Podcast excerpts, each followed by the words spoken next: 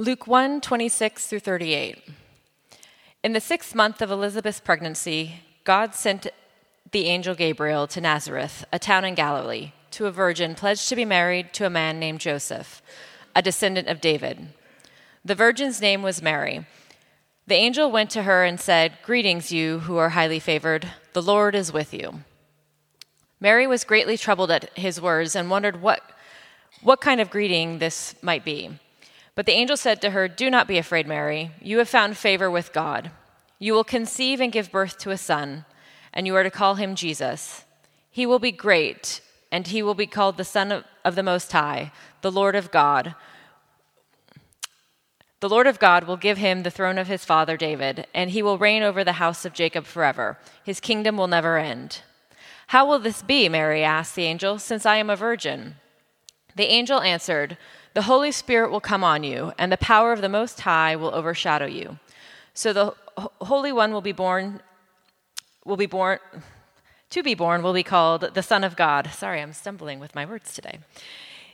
Even Elizabeth, your relative, is going to have a child in her old age, and she who was said to be unable to conceive is in her sixth month, for no word from God will ever fail. I am the Lord's servant, Mary answered. May it be to me according to your word. Then the angel left her. Thank you so much, Layla. Why don't we pray as we begin?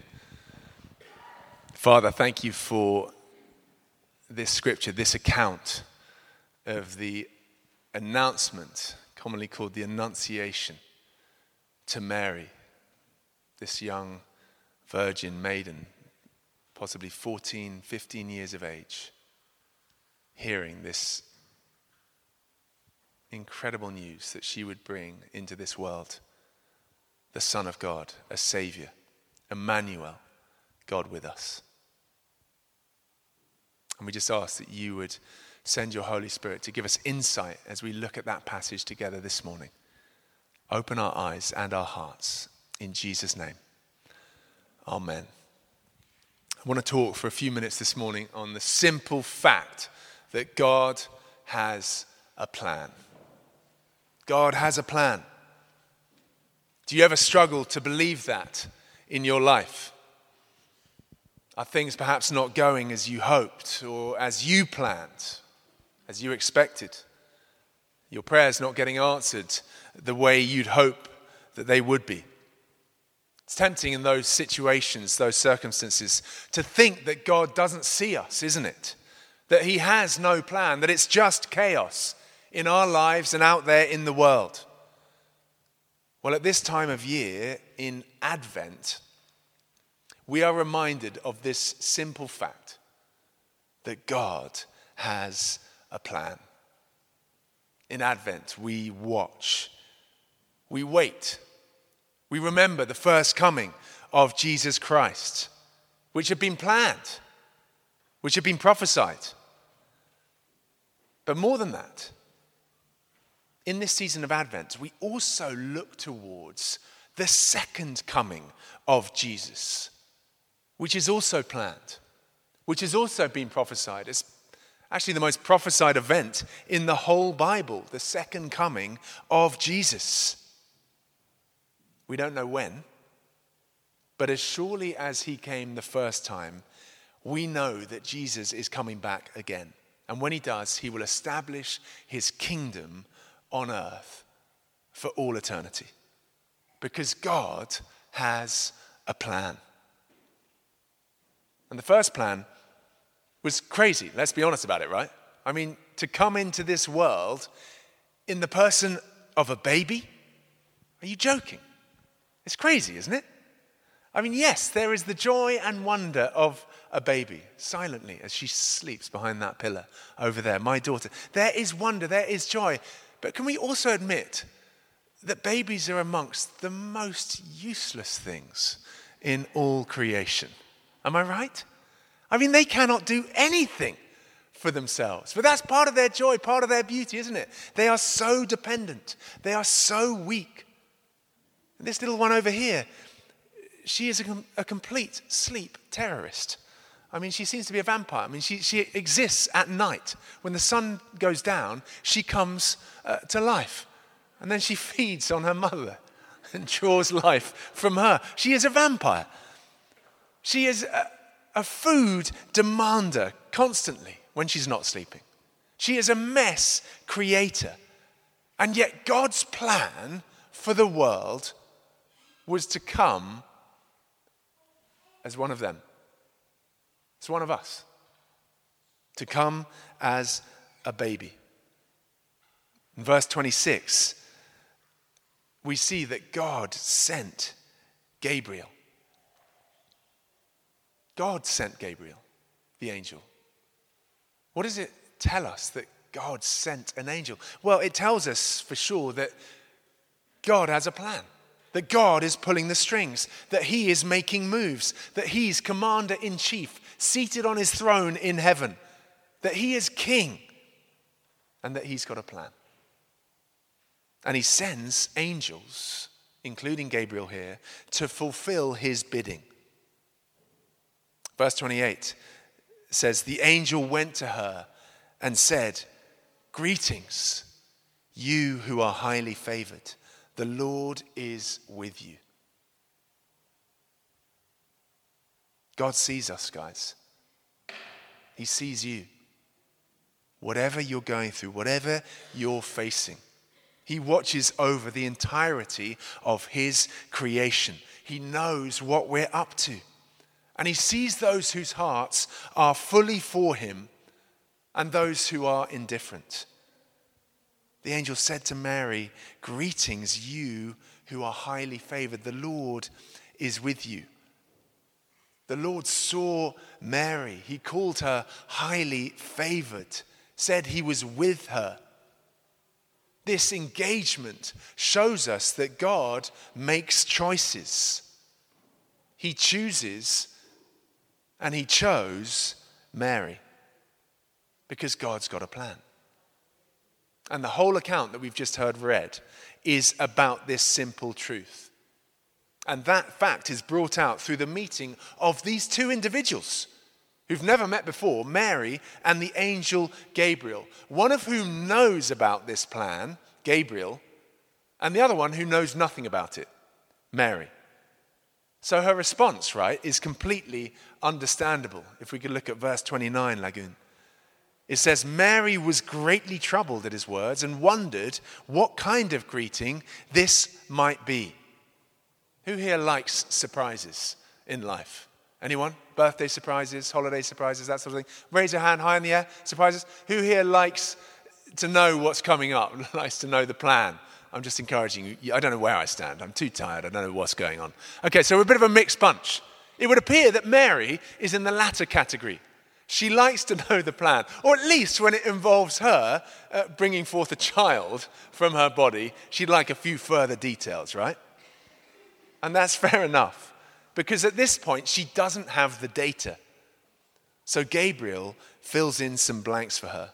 He tells her a bit about that plan in verse 30. The reading says, But the angel said to her, Do not be afraid, Mary. You have found favor with God. You will conceive and give birth to a son, and you are to call him Jesus. He will be great and will be called the Son of the Most High. The Lord God will give him the throne of his father David, and he will reign over Jacob's descendants forever. His kingdom will never end. So Gabriel basically tells her, God's plan, it's no biggie, Mary, don't worry about it. But his plan is that you will give birth to the Son of God and that he will be king of the world forever. Isn't that quite a big deal? Quite overwhelming for a young, possibly 14 year old woman. No biggie then. What a revelation to get, for Mary to get. What craziness to hear of this plan, to be taking it on. As I've said, age 14 or so. Doesn't it make you glad that God doesn't always tell you all in one go what's going to come about in your life, what you're going to face, where He's going to take you, how He's going to use you? Amen? I think if He told me exactly what He was going to do in my life, if He told me when I was 14 years of age, I'd have felt slightly overwhelmed. Well, he does is kind of the opposite with Mary. Mary gets in on the inside track with regards to God's plan. But she's still a little bit confused. So she asks a clarifying question. Verse 34, if we could have that leg. She asks, How will this be? Mary asked the angel, since I am a virgin. I mean, it's fair enough, isn't it? I mean, she's like, Look, I don't need to know all the details, but I'd love to know some of the mechanics.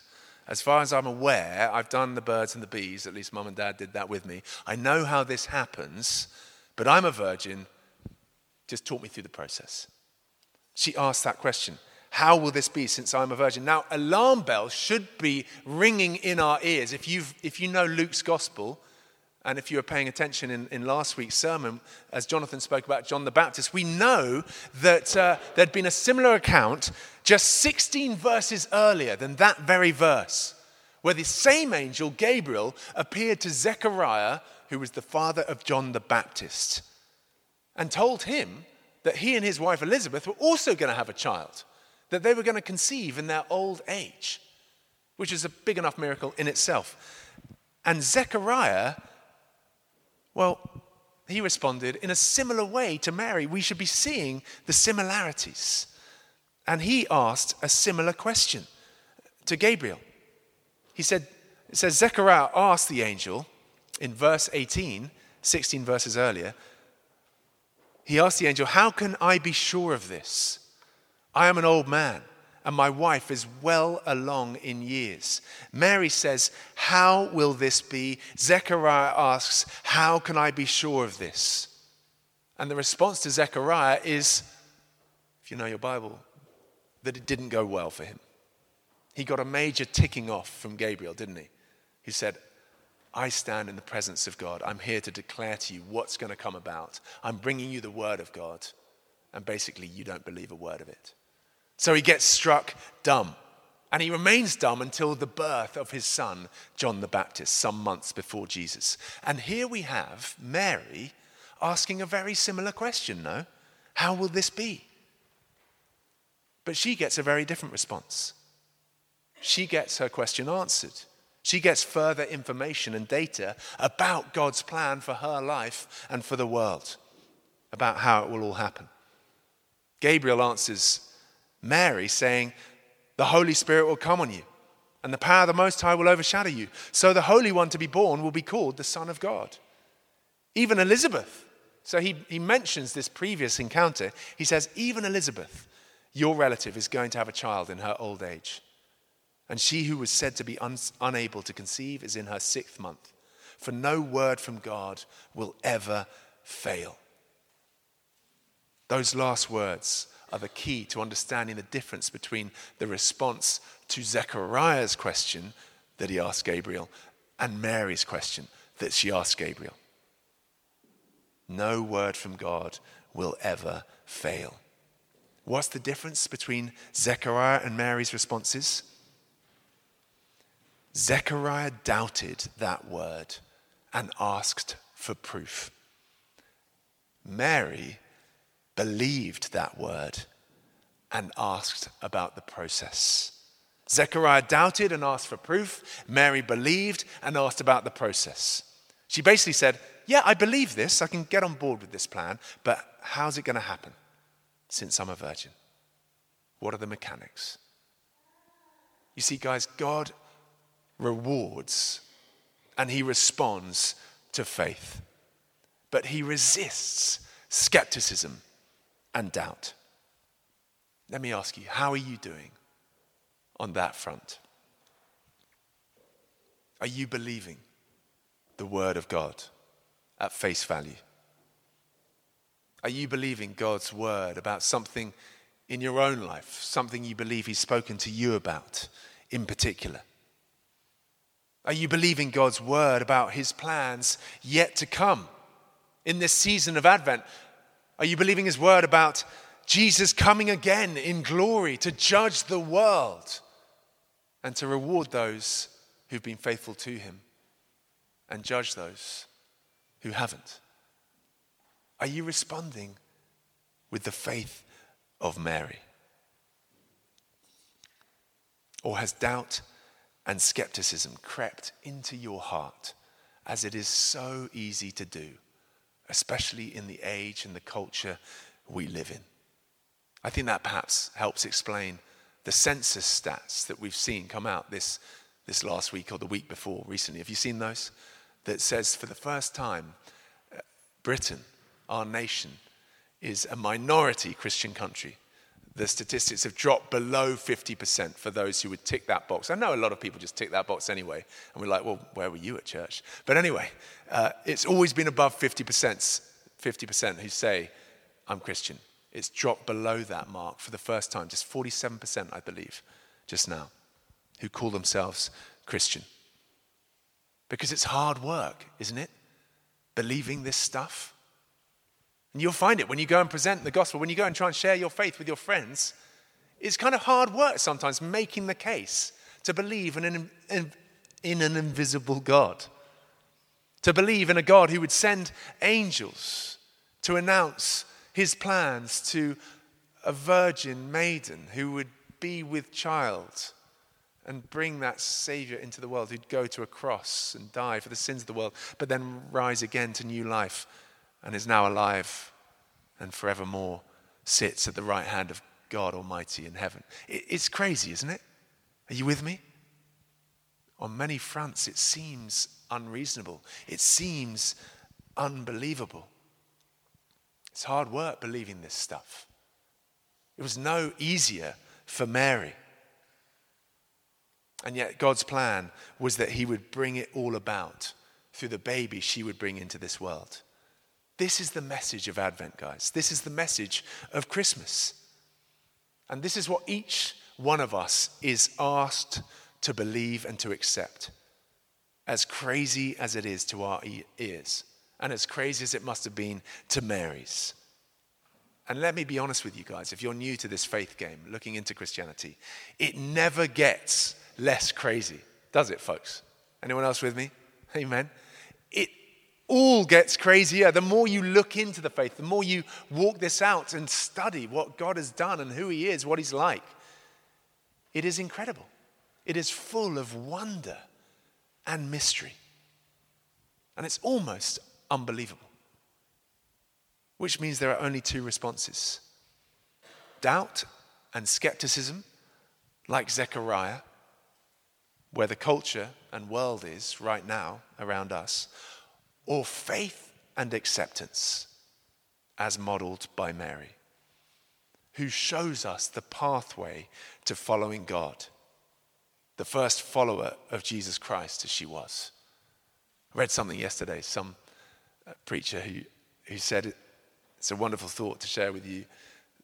Amazing to think that the Savior, the Christ, Jesus, those early years of his life, he toddled, he toddled along behind Mary, following her around the house, around the village, wherever she went. He toddled along following her. But then later in life, she became a follower of his walking along behind him, following him, even to the cross, even to the tomb that they discovered empty. What a wonderful thought for us. This passage speaks of a God who has a plan, folks, but it also shows us a unique woman who says yes to God's plan. Because sometimes it's not enough that God has a plan. He's looking for partners, those who will say yes to that plan and partner with Him. And Mary says yes to God's plan. Verse 38 I am the Lord's servant, Mary answered. May your word to me be fulfilled. Then the angel left her. Mary says yes to God's plan. And we are all here today because of it. This building stands here today in the heart of Notting Hill because of it. And there are Christians in this nation too, even if only 47% of it, because of it. She said yes to God's plan, despite what it would mean for her. Think about it the suspicion over her pregnancy, the shame that would have come on her as an unmarried woman. Luke tells her in ver- tells us in verse 27 it says that she was only pledged to be married to Joseph. She wasn't yet married to Joseph. She was only pledged at the point that she became pregnant with Jesus. What a risk to her reputation. What a cost, in that culture especially, to be pregnant outside of wedlock. How inconvenient. I love Joe preached a few weeks back. He spoke about how inconvenient it, it often is following Jesus. Amen? Takes us out of our comfort zones. How inconvenient for Mary to be pregnant outside of wedlock. The shame she would have felt that would have come her way. And I've been on a steep learning curve about how inconvenient it can be having a baby. I'll be honest. I mean, I've had 43 years of life without one, and there's been a certain amount of freedom that comes with that, right? I mean, I've been greeting various family members and you know, close friends who've come to the door or popped in to say hello over the last couple of weeks, and just realizing how much has changed as they come in and say hi and then they freely leave. I mean, just the freedom to leave and where are you going? Like, I'm just going. We're going to go do some Christmas shopping. What? Or like others, we're just going to the pub actually, going to have a pint. What? What's that like? I mean, everything changes. I don't know if we'll ever do those things again. There is a certain amount of inconvenience that comes with having a baby the lack of sleep, the constant feeds, the nappy changes, the explosive nappies. I got up at 4:15 last night. I never used to get up at 4:15. Okay, occasionally went to bed at 4:15, you know, in a previous life, but I'd never get up at 4:15. Who does that? And I was up for two hours. I got up to change a nappy. It's part, of you change the nappy, then you do the feed. Do the bad bit first, then the good news. You know, don't give her the choice. Nappy was off. Everything had been cleaned. About to go on. Everyone's a bit tired. Everyone's a bit dazed. And suddenly, honestly, an explosive noise that gave me a sh- made me jump. And this torpedo came out. And sorry, too much detail, but came out it, it hit the backboard of the changing table in the nursery and disappeared under the changing mat, a bit of it. I was like, oh gosh. At 4.15 in the morning. It's not ideal, is it? And this is what Mary was facing too. The added inconvenience of the expense of a child. I mean, everything they do costs money. I mean, other than just breathing, it's like, just keep breathing. That at least is affordable. Everything else, is just, I haven't even looked at it. The dollars are going out the door. All worth it, I know. But the expense and then the burden. I don't know if you've noticed, but babies can't get very far by themselves. They have, they have to be carried everywhere. There's an inconvenience to bringing a child into this world. And Mary knew that, even more than that with the shame she would face. And yet she said yes to God's plan with all that it would mean. Because she was willing to receive the inconvenience in order to release the blessing. The inconvenience of a baby who'd take her sleep for the blessing of a Savior who came to give us rest the inconvenience of a baby who'd need constant feeding, for the blessing of the bread of heaven, who came to feed the world with himself, the inconvenience of constant, messy nappy changes, for the blessing of one who came to clean up our mess, the inconvenience of all the added expense for the blessing of all heaven's riches, the inconvenience of the burden, that he would be to know the blessing of one who came to carry all our burdens, the inconvenience of knowing temporary shame and suspicion over her pregnancy, for the blessing of knowing one who came to remove all our shame, both yours and mine. Mary said yes to God's plan, folks. And we are blessed because of it.